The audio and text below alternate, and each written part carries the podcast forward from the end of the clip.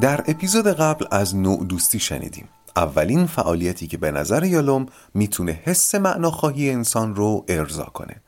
و حالا اپیزود 65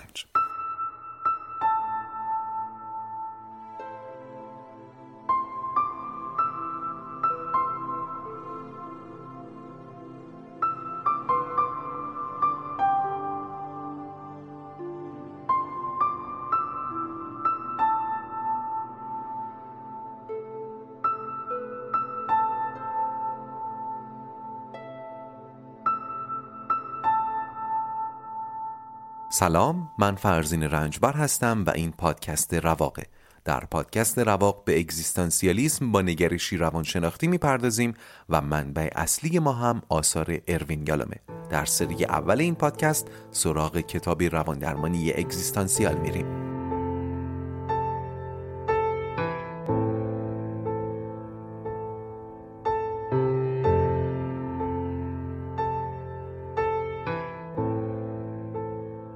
خوش اومدید به اپیزود 65 از پادکست رواق. در این اپیزود می‌خوایم به سایر راهکارهای ارضا کننده معناخواهی بپردازیم و قبلش باید این توضیح رو بدم که یالام دیگه خیلی اینا رو تشریح نمی‌کنه. یه دلیلش اینه که بعضیاشون رو قبلا تشریح کرده. بعضیاشون هم همون که وارد ساحت زبان میشن. خب این ساحت طبیعتا در اتاق روان درمانی قابل مکاشف است. اما ترفندی که به ذهن یالوم رسیده نوشتن رمان‌های روانشناختیه. یعنی رفتن به سمت ادبیات و ادبیات هم ساحتش زبان دیگه. ما تا حالا در اسپیناف اول و راق داستانی اول به این ساحت سرک کشیدیم و بعد از پایان این کتاب هم اون مسیر رو ادامه خواهیم داد. پس با این آگاهی پیش میریم و منم اگر توضیح اضافه داشته باشم میگم. در ضمن اینم باید یادمون باشه که یالوم به معناهای ریز و درشت اشاره کرد. گفت همه معناهای ریز و درشتی در زندگیشون دارن که می‌تونه معناخواهیشون رو ارضا کنه. و طبیعیه که وقتی یالوم می‌خواد مثال بزنه سراغ نمونه های درشت بره. مثلا در راهکار نوع دوستی ماجراهای سل و اوا خیلی به قول خودم گل درشت هستن.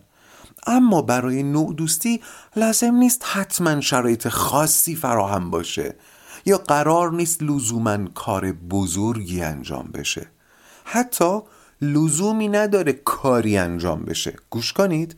دوست داشتن در وهله اول یک حس حس دوست داشتن. نوع دوستی هم حتی در حد یک حس می‌تونه ما رو غنی کنه.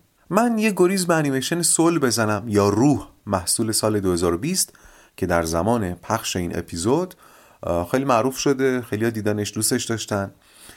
یه سکانسش بود که من خیلی دوستش داشتم و خیلی زیرپوستی معنایی رو که الان مد نظر منه بیان می‌کرد. من داستان رو لو نمیدم ولی اونایی که انیمیشن رو دیدن سکانسی که پیانیست و گربه قصه سوار مترو بودن یادتون بیاد؟ البته به همون ترتیبی که می‌دونید دیگه. گربه کیه؟ پیانیست کیه؟ یادتونه مترو یهو تکون خورد و پیانیسته تنش خورد به یه آقایی. اون آقا هم بهش پرخاش کرد که هوی چته؟ بعد چند تا سکانس جلوتر درباره این صحنه چی گفت؟ گفت اون آقاه بود که به من پرخاش کرد. برام عجیبه ولی حتی او رو دوست داشتم.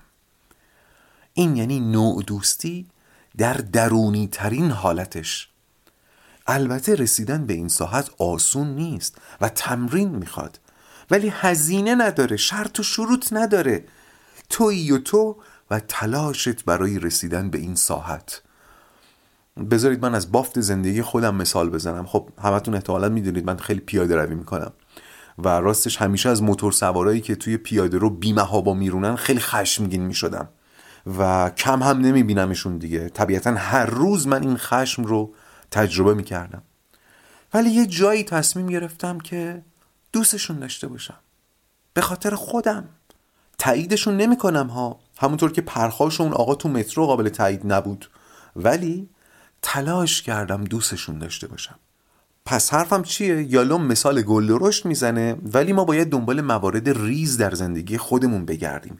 با توجه به بافتار زندگی خودمون. بسیار خب بریم سراغ بقیه این نسخه. فعالیت بعدی که یالوم بهش اشاره می‌کنه آرمان خواهیه یالوم میگه پیوستن به یک کل و تلاش برای ایجاد چیزی عظیمتر از خود می‌تونه ارضا کننده معناخواهی باشه. حالا ممکنه ذهنتون بره سمت سازوکارهای دفاعی سائق تنهایی یا حتی صلیبیگری در همین فصل. اونا هم همین کار می‌کردن دیگه. ولی ما الان می‌دونیم که شرط آگاهی رو باید لحاظ کنیم. آگاهی وجه تمایز سازوکار دفاعی فاسد و راهکار دفاعی بالغانه. یعنی باید به چیزی که در پیش هستیم آگاهی داشته باشیم. از محدودیت هامون آگاهی داشته باشیم. باز از بافت زندگی خودمون آگاهی داشته باشیم و تلاش کنیم در دل یک کل بخشی از چیزی بزرگتر از خودمون بشیم. یادمون نره این بخش کتاب کلکسیون راهکارهای بالغانه است که یالوم از دیگران وام گرفته. این بخش رو یالوم از قول ویلدورانت اوورده. حالا این قسمت رو گوش کنید. یالوم اینو از قول ویلدورانت میگه ولی خودش اضافه می‌کنه که اگر نظر منو بخواید میگم یکی از مهمترین این کلها خانواده است خانواده می‌بینید این نظر یالوم چطور پای آدم رو می‌ذاره رو زمین آیا خانواده یک کل بزرگتر از من نیست؟ آیا آرمانهای انسانی در دل خانواده قابل پیگیری و تحقق نیست؟ در انتهای این اپیزود باز به این نظر یالوم برمیگردیم پس به نظر یالوم در پیوند با خانواده و یافتن آرمانهای انسانی در دل خانواده میشه ابزردی جهان رو در محاق کرد. این واژه محاق که من قبلا زیاد ازش استفاده می‌کردم نمی‌دونم چرا تو این فصل پوچی از ذهنم گریخته بود. خیلی واسه این بحث ما گویاست. می‌دونید دیگه اون دو شبی که ماه در آسمان پیدا نیست میگن ماه در محاق شده. ماه از بین نرفته ها در محاق شده. با ابزردی جهان هم همین کارو میشه کرد. یعنی با راهکارهایی به محاق بفرستیمش. پس مورد دوم نسخه شد قیام آرمان خواهانه که یالا میگه برای بیشتر مردم این تجربه در دل کانون خانواده دست یافتنیه. ولی بله مثال های دیگری هم یالو می‌زنه. مثلا پیوستن به یک جنبش مدنی کمک به یک پژوهش علمی عضویت در یک انجمن که فعالیتش منافع جمعی داره و فعالیت های از این دست و خود رو بخشی از اونها دونستن. اینها هم می‌تونه مصادیق دیگر همین راهکار باشه. و البته خوشبختان که شغلش این امکان رو بهش میده. واقعا اگر قائل به ذریب خوش اقبالی باشیم کسی که شغلش بهش این امکان رو میده که بخشی از یک کل آرمان خواهانه باشه خب زهی بخت. این هم بگم که این مورد هم تلسم دو وجهیه. چرا که مثلا فاشیست ها یا تندروهای مذهبی هم در مورد خودشون همین فکر رو می‌کنن که دیگه اون بحث جداگانه ای میطلبه.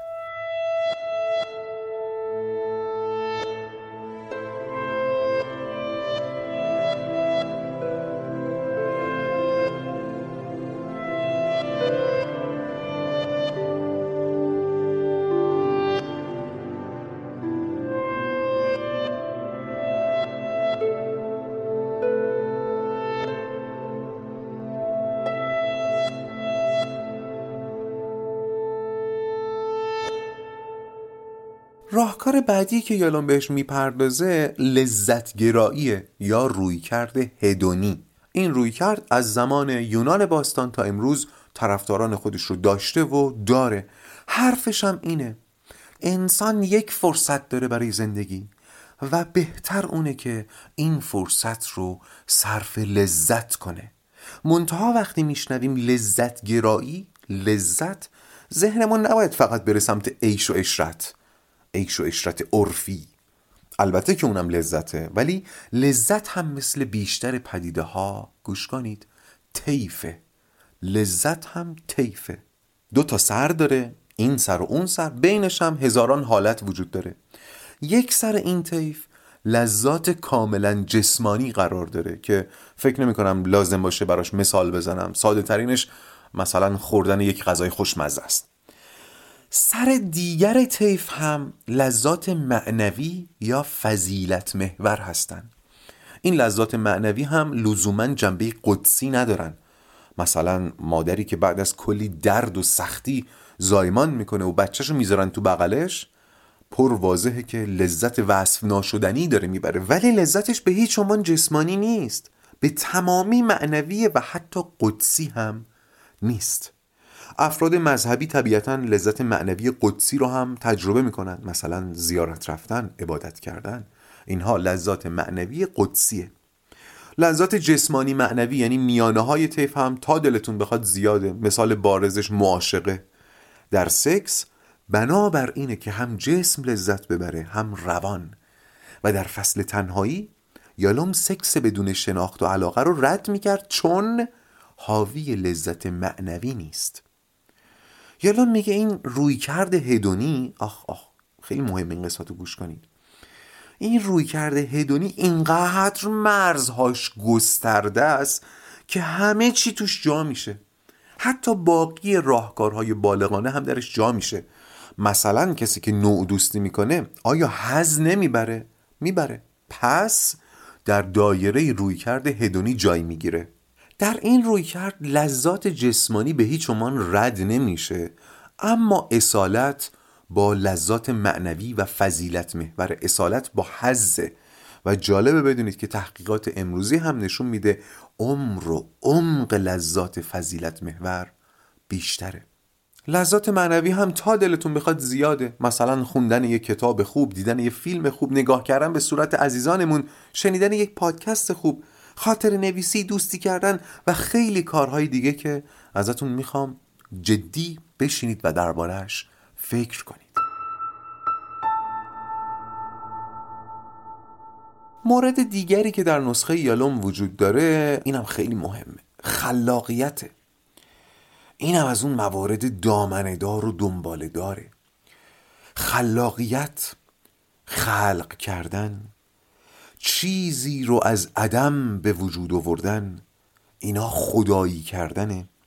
و کسی که در این جایگاه قرار می‌گیره ابزردی جهان رو حس نمی‌کنه.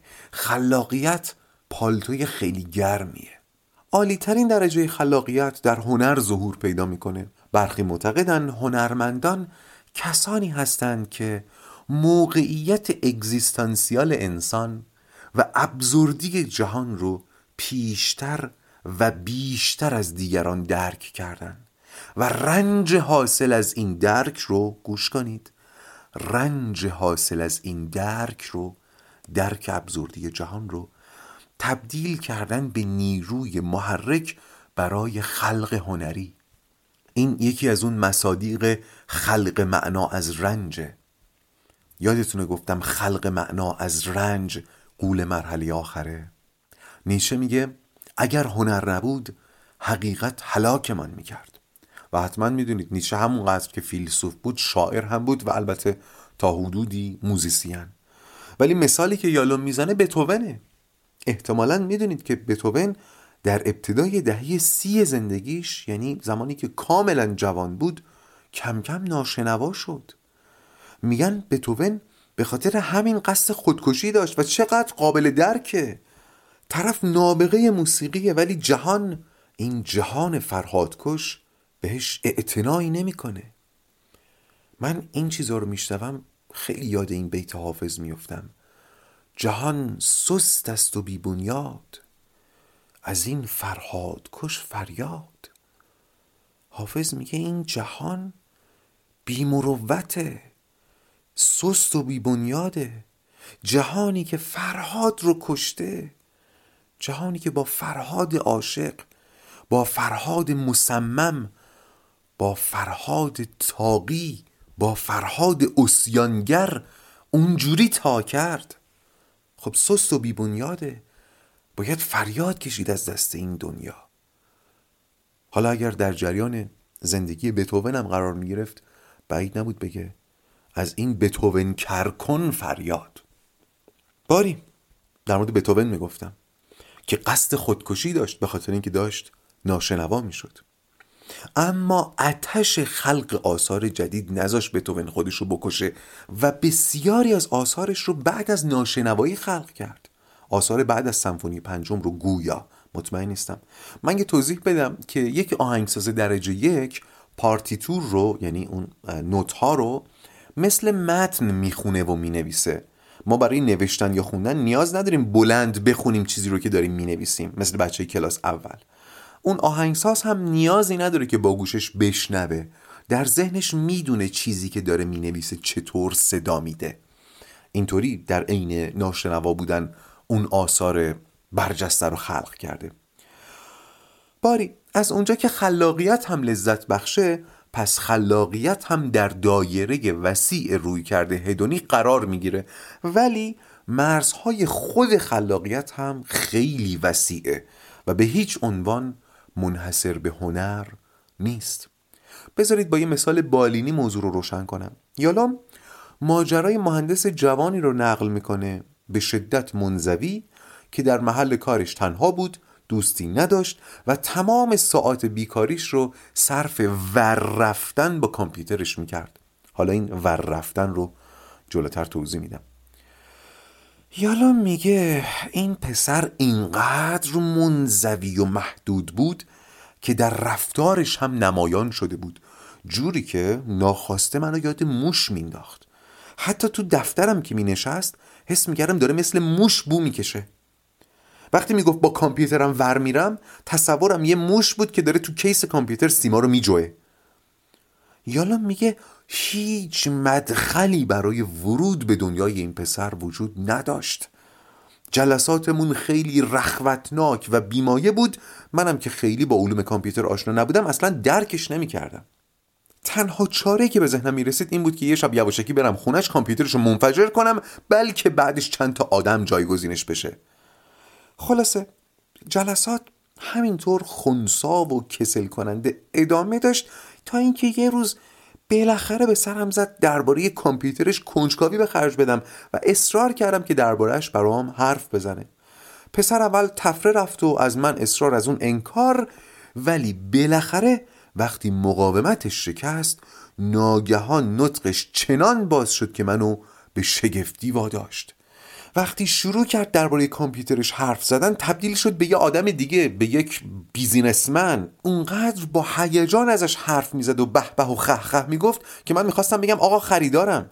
قیمت بگو چکش رو بکشم این کامپیوترتو بخرم ازت. گویا مهندس جوان تمام دانشش رو به کار گرفته بوده تا یک کامپیوتر معمولی رو به یه مینی ابر کامپیوتر تبدیل بکنه. همچین چیزی.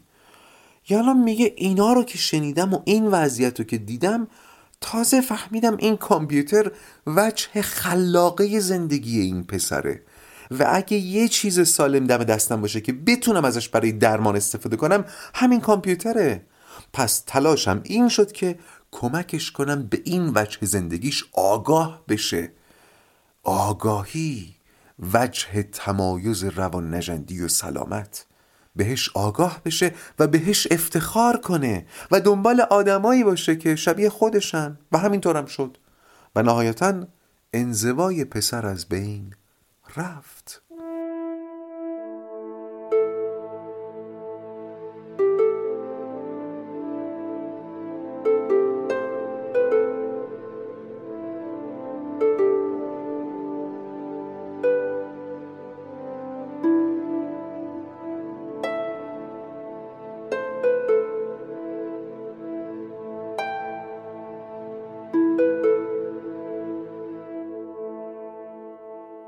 در ادامه یالام باز هم دایره خلاقیت رو وسیع تر می‌کنه و میگه توی خیلی از کارها میشه خلاقیت رو تزریق کرد. مثلا تدریس، خانداری، تربیت فرزند یا مثال مهمی که می‌زنه مدیریته میگه مدیر اگر بتونه توی کارش خلاقیت ایجاد کنه رضایت بالایی به همراه داره هم برای خودش هم برای کارمندانش. البته خلاقیت زمینه می‌خواد. و طبیعتا مدیری که طبق اصل شایسته سالاری به مدیریت نرسیده ممکنه تصور صحیحی از خلاقیت نداشته باشه و تصورش از خلاقیت باعث بشه نیروهاش به درد سر بیفتن باری بذارید منم اینطور به بست معنای خلاقیت ادامه بدم. گوش کنید. هر کار نوعی که برای زندگیمون می‌کنیم از اونجا که پیش از این نبوده و حالا هست و ما هستش کرده ایم خلاقیت. بذارید اینطوری مثال بزنم مثال گل درشت. یه مهندس رو در نظر بگیرید که با نگاه خلاقه خودش پی می‌بره که ظرفیت باتری های خورشیدی کمتر از چیزیه که می‌تونه باشه. مرحله به مرحله توجه کنید. پس تصمیم می‌گیره باتری خورشیدی جدیدی بسازه و طبیعتا از راههایی باید این کار رو بکنه که پیش از این امتحان نشده یا درست امتحان نشده و این هدف رو بعد از بارها و بارها آزمون و خطا محقق می‌کنه درسته؟ و این میشه یک فعالیت خلاقه توافق داریم بر این؟ حالا قرار این همانی کنیم دختری رو در نظر بگیرید که از ارتباط خودش با مادرش راضی نیست. فکر می‌کنه ارتباطش می‌تونه بهتر از این باشه. پس تصمیم می‌گیره این ارتباط رو تصحیح کنه ارتقا بده. طبیعتا از راههایی که پیش از این امتحان نکرده یا به درستی امتحان نکرده و نهایتا رابطه رو به سطح مطلوبتری میرسونه با آزمون و خطا. آیا این هر دو شبیه هم نیستن؟ پس دومی هم خلاقیته. من درک می‌کنم که اصلاح برخی روابط چقدر می‌تونه دشوار باشه. همونطور که ارتقای بازدهی باتری خورشیدی دشواره.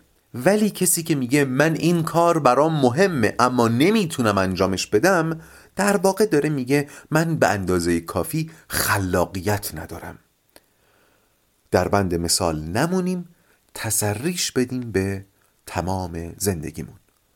در یک کلام خلاقیت یعنی کاری انجام بدیم که پیش از این انجام ندادیم یا کاری رو که تا کنون انجام می‌دادیم از حالا جوری انجام بدیم که پیش از این انجام ندادیم. و پر که خلاقیت هم در بافت زندگی معنا میشه. شغل، رشته تحصیلی، سبک زندگی، آبشخور فرهنگی، گرایش مذهبی، مطالعات فردی، کودکی، علایه خانواده و و و تمام اینها بافت زندگی ما هستن و خلاقیت و بسیاری راهکارهای بالغانه دیگه باید مبتنی بر بافت زندگیمون باشه. من یه مثال ساده از بافت زندگی خودم می‌زنم. من بچه ها رو خیلی دوست دارم. از هر فرصتی برای وارد شدن به دنیای بچه ها استفاده می‌کنم. حتی تو خیابون هم تا جایی که عرف اجازه بده با بچه ها ارتباط برقرار می‌کنم. مثلا براشون دست کن میدم بهشون لبخند می‌زنم. گاهی باشون حرف می‌زنم. قبلا فقط برای اینکه چیزی بینمون رد و بدل بشه و چیزی بهشون گفته باشم ممکن بود بگم وای چه لباس قشنگی داری! یا وای تو چقدر خوشگلی! ولی بعدا فهمیدم که نباید محبت به بچه رو منوط کرد به چیزی. این با اصالت وجود زاویه داره دیگه. و داره این پیام رو میده که تو چون زیبا هستی من دوستت دارم. یا اگر لباس زیبا داشته باشی توجه می‌گیری. داره این پیام رو میده. پس فکر کردم باید ابراز علاقه ای پیدا کنم که این نقص رو نداشته باشه. و بهش فکر کردم. و الان مثلا اگر یه بچه رو ببینم بهش میگم وای من چقدر تو رو دوست دارم. یا وای تو چقدر قشنگ میخندی. و به نظرم این خلاقیتی است مبتنی بر بافت زندگی من.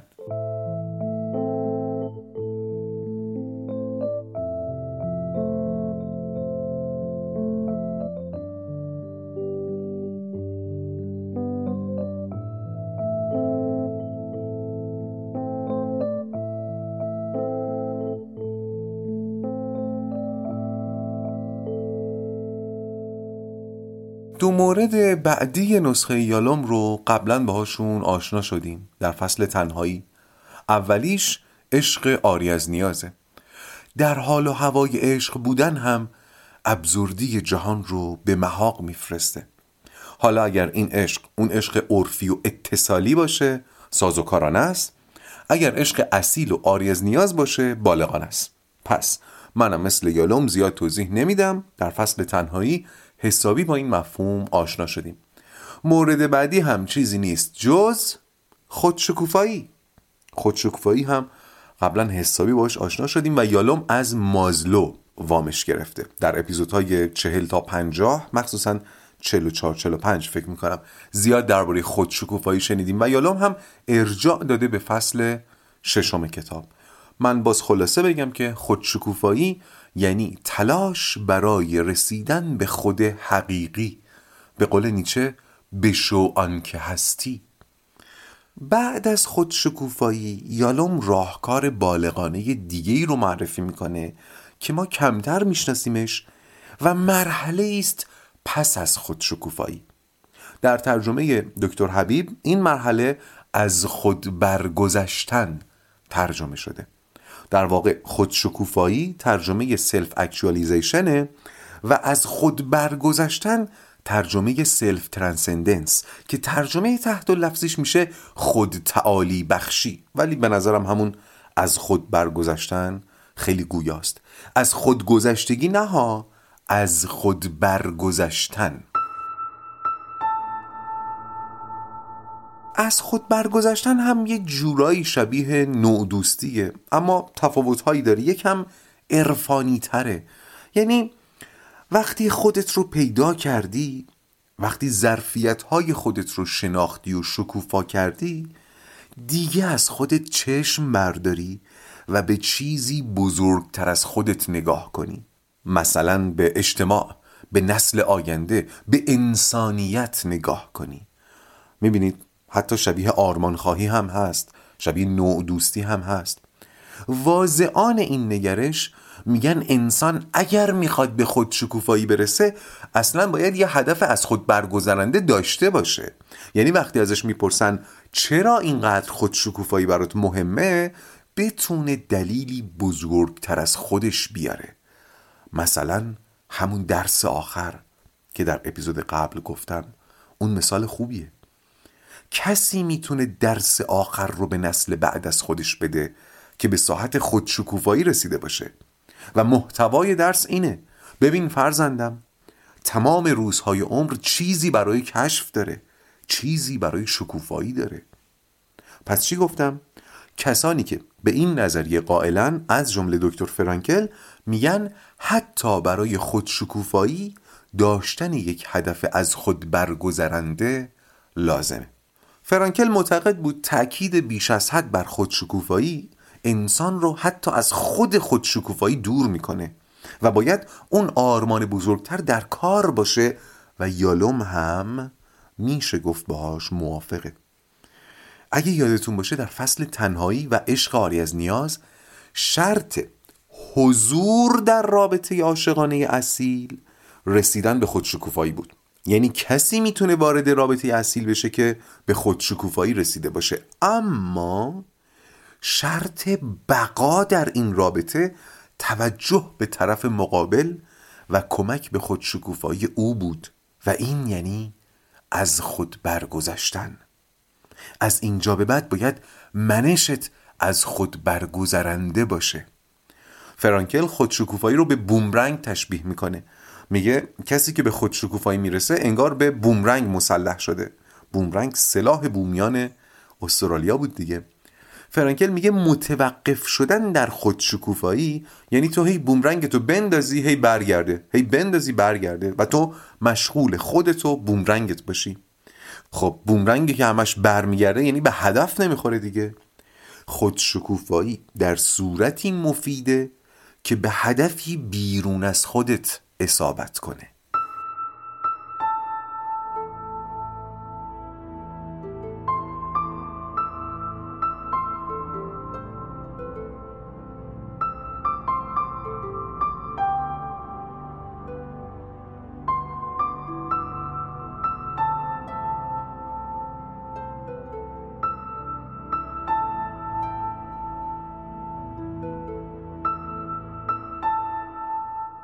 من یه اشاره کردم. احتمالا متوجه شدید که تمام این راهکارها اشتراکاتی با هم دارن. مثلا نوع دوستی و آرمانخواهی و از خود برگذشتن بیشباهت نیستن. یا همشون یه جورایی بی ربط به رویکرد هدونی نیستن. توضیح این که یالوم اینها رو از قول اندیشمندان بزرگ بیان می‌کنه و این اندیشمندان هر کدوم بنا به اندیشه و تجربیات خودشون گمان زنی کردن و ممکنه نظراتشون اشتراکاتی داشته باشه در حالی که عینا یکی نیستن. بله از خود برگذشتن با نوع دوستی اشتراکاتی داره ولی عینا یکی نیست. در ادامه یالا میگه یک انسان بالغ از تمامی این راهکارها استفاده می‌کنه اما تحقیقات نشون داده این راهکارها روند تکاملی دارن یعنی در طول زندگی هی تغییر می‌کنن. در هر دوره سنی بعضی راهکارها فعالتر میشن. مثلا در سنین جوانی راهکار خلاقیت غالب تره در جوانی بیشتر با خلاقیت سعی می‌کنیم ابزردی رو به محاق بفرستیم. در میانسالی نوع دوستی و از خود برگذشتن تر میشه. مثلا یالوم دانشمندی رو مثال می‌زنه که در جوانی روی سلاحهای نظامی کار می‌کرده که عرصه فراخی برای خلاقیته. ولی همون آدم در میانسالی دنبال راه های حقوقی برای کاهش آلودگی هوا رفته. یا این جملات رو از قول یکی از مراجعانش نوشته که دیگه نمی‌خوام رد پای بزرگی از خودم به جا بذارم. ولی خیلی دوست دارم توی مدرسه های شهر کلاس آواز برگزار کنم و شهرداری رو مجبور کنم که براش بودجه اختصاص بده. از خود برگذشتن رو می‌بینید؟ آرزوش اینه که تو مدرسه ها کلاس آواز برگزار کنه. این آدم در جوانی استعداد آواز خودش رو کشف کرده شکوفا کرده و شاید کلی هم هدف برای خودش داشته که چنین کنم چنان کنم. ولی الان می‌خواد این هنر رو به نسل بعد منتقل کنه. یالوم تشبیهش می‌کنه به سپردن مشعل به دست نسل بعد. خلاصه تحقیقاتی که یالوم هم تاییدشون می‌کنه میگه انسانها در آستانه پنجاه سالگی نوع دوستتر از خود برگذرنده تر و قابل اطمینان تر میشن مگر کسانی که دورانهای پیشین رو نزیستن. که البته این افراد نزیسته هم اگر به نزیسته هاشون آگاهی پیدا بکنن می‌تونن از روان نجندی در امان بمونن. البته یالوم اضافه می‌کنه این تحقیقات در مورد زنان کوتاهی کرده. بخش زیادی از زنان به صورت عرفی در سنینی که مردان در حال خلاقیت هستند توسط جامعه هل داده میشن به از خود برگذشتن جامعه از زن می‌خواد که مادر باشه بعدش از مادر می‌خواد که بلاگردان خانواده باشه و همین باعث میشه این زنان خلاقیت و شکوفایی نزیسته داشته باشن. پس در میان سالی که فراغت بیشتری پیدا می‌کنن توجه بیشتری به خودشون نشون میدن برعکس مردها. اینجا فرصت خوبیه برای اینکه من یه نکته رو اشاره بکنم که خیلی وقت می‌خوام بهش اشاره کنم. اونم این که بحث برابری زن و مرد یک بحث حقوقیه. ما در بحث روانشناسی با آنچه که هست سر و کار داریم. مثلا وقتی یالوم میگه هیستری در مردان مشاهده نشده این یک حرف سکسیستی نیست. خب چیزیه که هست. اما زن و مرد باید در برابر قانون برابر باشن. قانون باید به یک چشم اونها رو نگاه بکنه. یا محله چینی ها محله سیاه بوستا یا محله بیورلی هیلز در آمریکا تفاوت های جامعه شناختی داره. نمیشه منکر این تفاوت ها شد. ای کاش نبود. ای کاش نبود. ولی هست. پس علم جامعه شناسی نمی‌تونه بر این تفاوت ها چشم بپوشه. اما یک ساکن محله فقیر نشین و یک ساکن محله ثروتمند نشین در برابر قانون باید برابر باشن.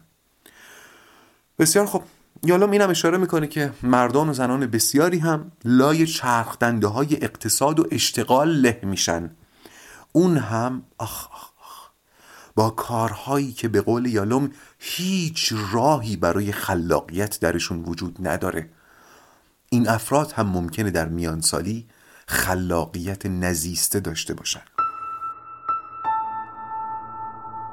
در مورد از خود برگذشتن یالوم باز به یکی از شیوه های درمانی فرانکل اشاره می‌کنه که راستش مورد تایید یالوم نیست و شاید بشه اسمش رو از خود برگذشتن اجباری گذاشت. روش از این قراره که مراجع با هر مشکلی که پیش درمانگر میاد درمانگر ازش می‌خواد که اون مشکل رو فراموش کنه و حل کردنش رو بسپره به درمانگر و تیم مجربش و به جاش یک هدف از خود برگذرنده انتخاب کنه و معطوف به اون بمونه. یعنی فرانکل اینقدر برای هدف از خود برگذرنده خاصیت درمانی قائل بوده. متوجه شد این روش رو؟ گزارش یکی از این جلسات رو بشنوید. حتما روشن میشین. این متن مصاحبه فرانکل با یک دختر اسکیزوفرنیک 19 سال است. گوش کنید. فرانکل خب حالا دیگه در مرحله هستی که وظیفه بازسازی زندگی انتظارتو می‌کشه. ولی بدون هدف در زندگی و بدون چیزی که ما رو به مبارزه به طلبه نمیشه زندگی رو بسازی. دختر منظورتون رو نمی‌فهمم دکتر ولی چیزی که گیجم می‌کنه این سواله که چه اتفاقی داره درون من میفته فرانکل نه نه به خودت فکر نکن.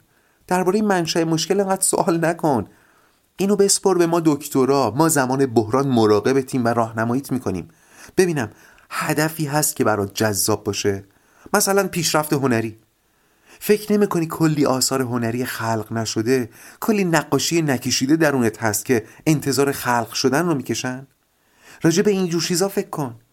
بیمار. ولی این جنجال درونی فرانکل به جنجال درونیت نگاه نکن. به جاش به چیزی نگاه کن که در انتظارته. ارزش در اون چیزی نیست که در اعماقت پنهان مونده بلکه در چیزهایی که در آینده انتظارتو می‌کشه. انتظار این که تو بهشون واقعیت ببخشی. می‌دونم این بحران عصبی و ناراحتت می‌کنه ولی اجازه بده ما این بحران رو برطرف کنیم. ما اینجا این برای همین کار دیگه. مشکل و بسپر به روان پزشکا خلاصه این که به خودت نگاه نکن. نپرس چه اتفاقی داره درونت میفته بلکه از خودت بپرس چی منتظره تا به دستش بیاری. بیمار. ولی آخه منشأ مشکل؟ من چیه؟ فرانکل رو اینا تمرکز نکن. فرایند مشکل روانشناختی تو هر چی باشه ما درمانت می‌کنیم. پس نگران احساسات نامعنوسی که تسخیرت کردن نباش. اونا رو نادیده بگیر تا زمانی که ما از شرشون خلاصت کنیم. بهشون نگاه نکن. باشون نجنگ.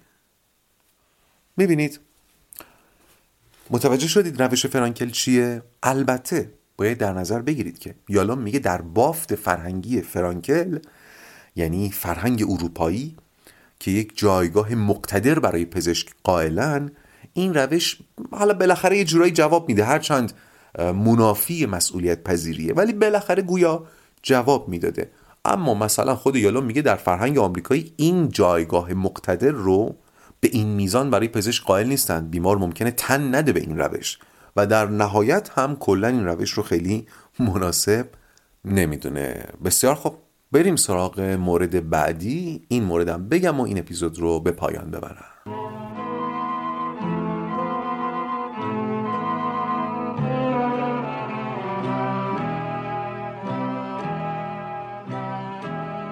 خب مورد بعدی نسخه رو میشه گفت یالوم از سارت وام گرفته. و بذارید اینطوری معرفیش کنم. متعلق به جایی بودن متعلق به شهری بودن متعلق به فرهنگی بودن و از همه مهمتر متعلق به خانه ای بودن. میونه این همه کوچه که به هم پیوسته کوچه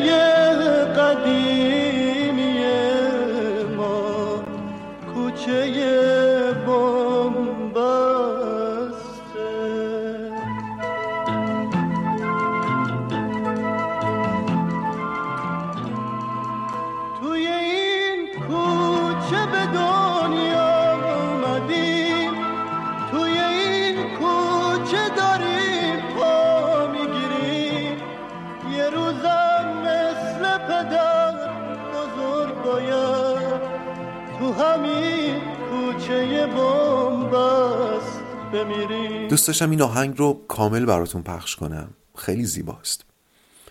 تلقی خیلی زیبایی از خونه محله کوچه داره. توی کانال تلگرام حتما میذارمش. بسیار خب گفتم که یالوم این مورد رو از سارت وام گرفته. سارت که یکی از بزرگترین نظریه پردازان اگزیستانسیالیسم محسوب میشه در نمایشنامه مگس ها که در ابتدای فصل پوچی هم بهش اشاره کردم از قول اورستس قهرمان داستان اینطور می نویسه سعی کن بفهمی الکترا خواهرش. می‌خواهم مردی باشم متعلق به جایی. مردی در میان دوستانش چون درختی در میان جنگلش. آری می‌خواهم شهرم را چون پتویی به خود بپیچم. این تشبیه آخرش. چقدر شبیه تشبیه پالتوی گرم ماست. حافظ هم اتفاقا غزلی داره که دقیقا با همین معنا آغاز میشه. اونایی که حفظن خواهش می‌کنم با من بخونن. چرا نه در پی عزم دیار خود باشم؟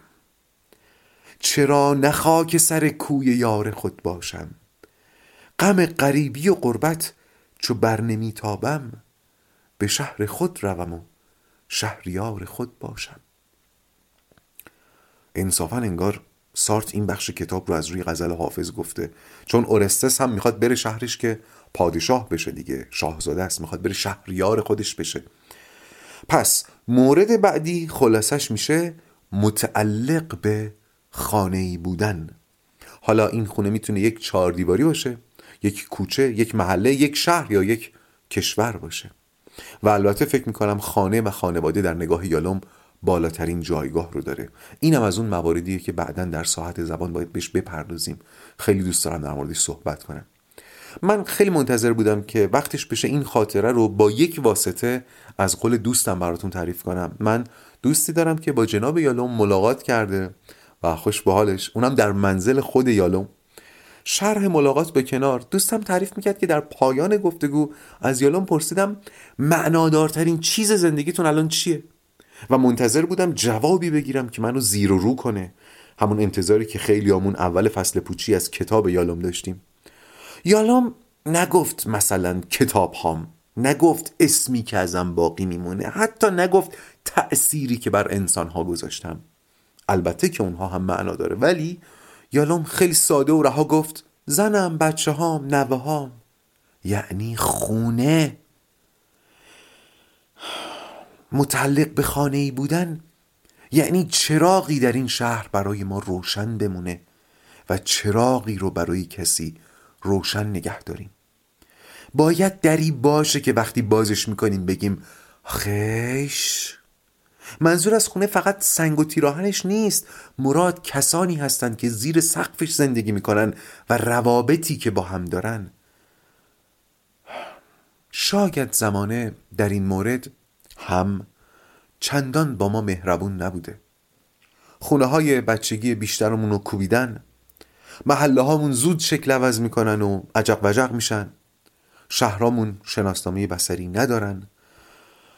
و جلای وطن که روزگاری نفرین بود برای خیلی ها آرزو شده و خیلی ها همین الان دارن زندگیش می‌کنن.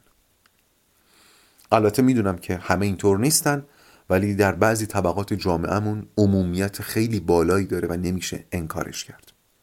شاید یالوم وقتی این بخش رو مینوشته تصوری از شرایط این چنینی نداشته ولی حتما مراجعانی داشته که از موهبت خانواده منسجم محروم بودن. فرزندان خانواده های از هم گسیخته کسانی که بخت اینو نداشتن که متعلق به خانه ای باشن.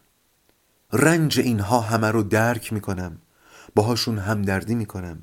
ولی در هر صورت یالوم یک راه علاج معرفی می‌کنه و اون علاج عزیزای من در مسئولیت پذیریه. پذیرفتن مسئولیت ساختن خانه و تعلق یافتن بهش. اینکه چطور باید خونه رو ساخت بیشتر از اون که در حیطه کار روان درمانی بگنجه مربوط میشه به رفتار درمانی، مشاوره و مهارت های زندگی. اما تا همینجا هم آموخته های مهمی داریم که باهاش خونه بسازیم. مهمترینشون پذیرش، درک و عشق ورزیدنه. و البته باز هم توجه به بافت زندگی. بسیار خوب. اگر باز هم نیاز به راهنمایی دارید فکر می‌کنم توصیف آقای ابراهیم حامدی از خونه بتونه کمکتون کنه. پس خونه هاتون آباد و بذارید این پایان اپیزود 65 از پادکست رواق باشه و حالا بدرود.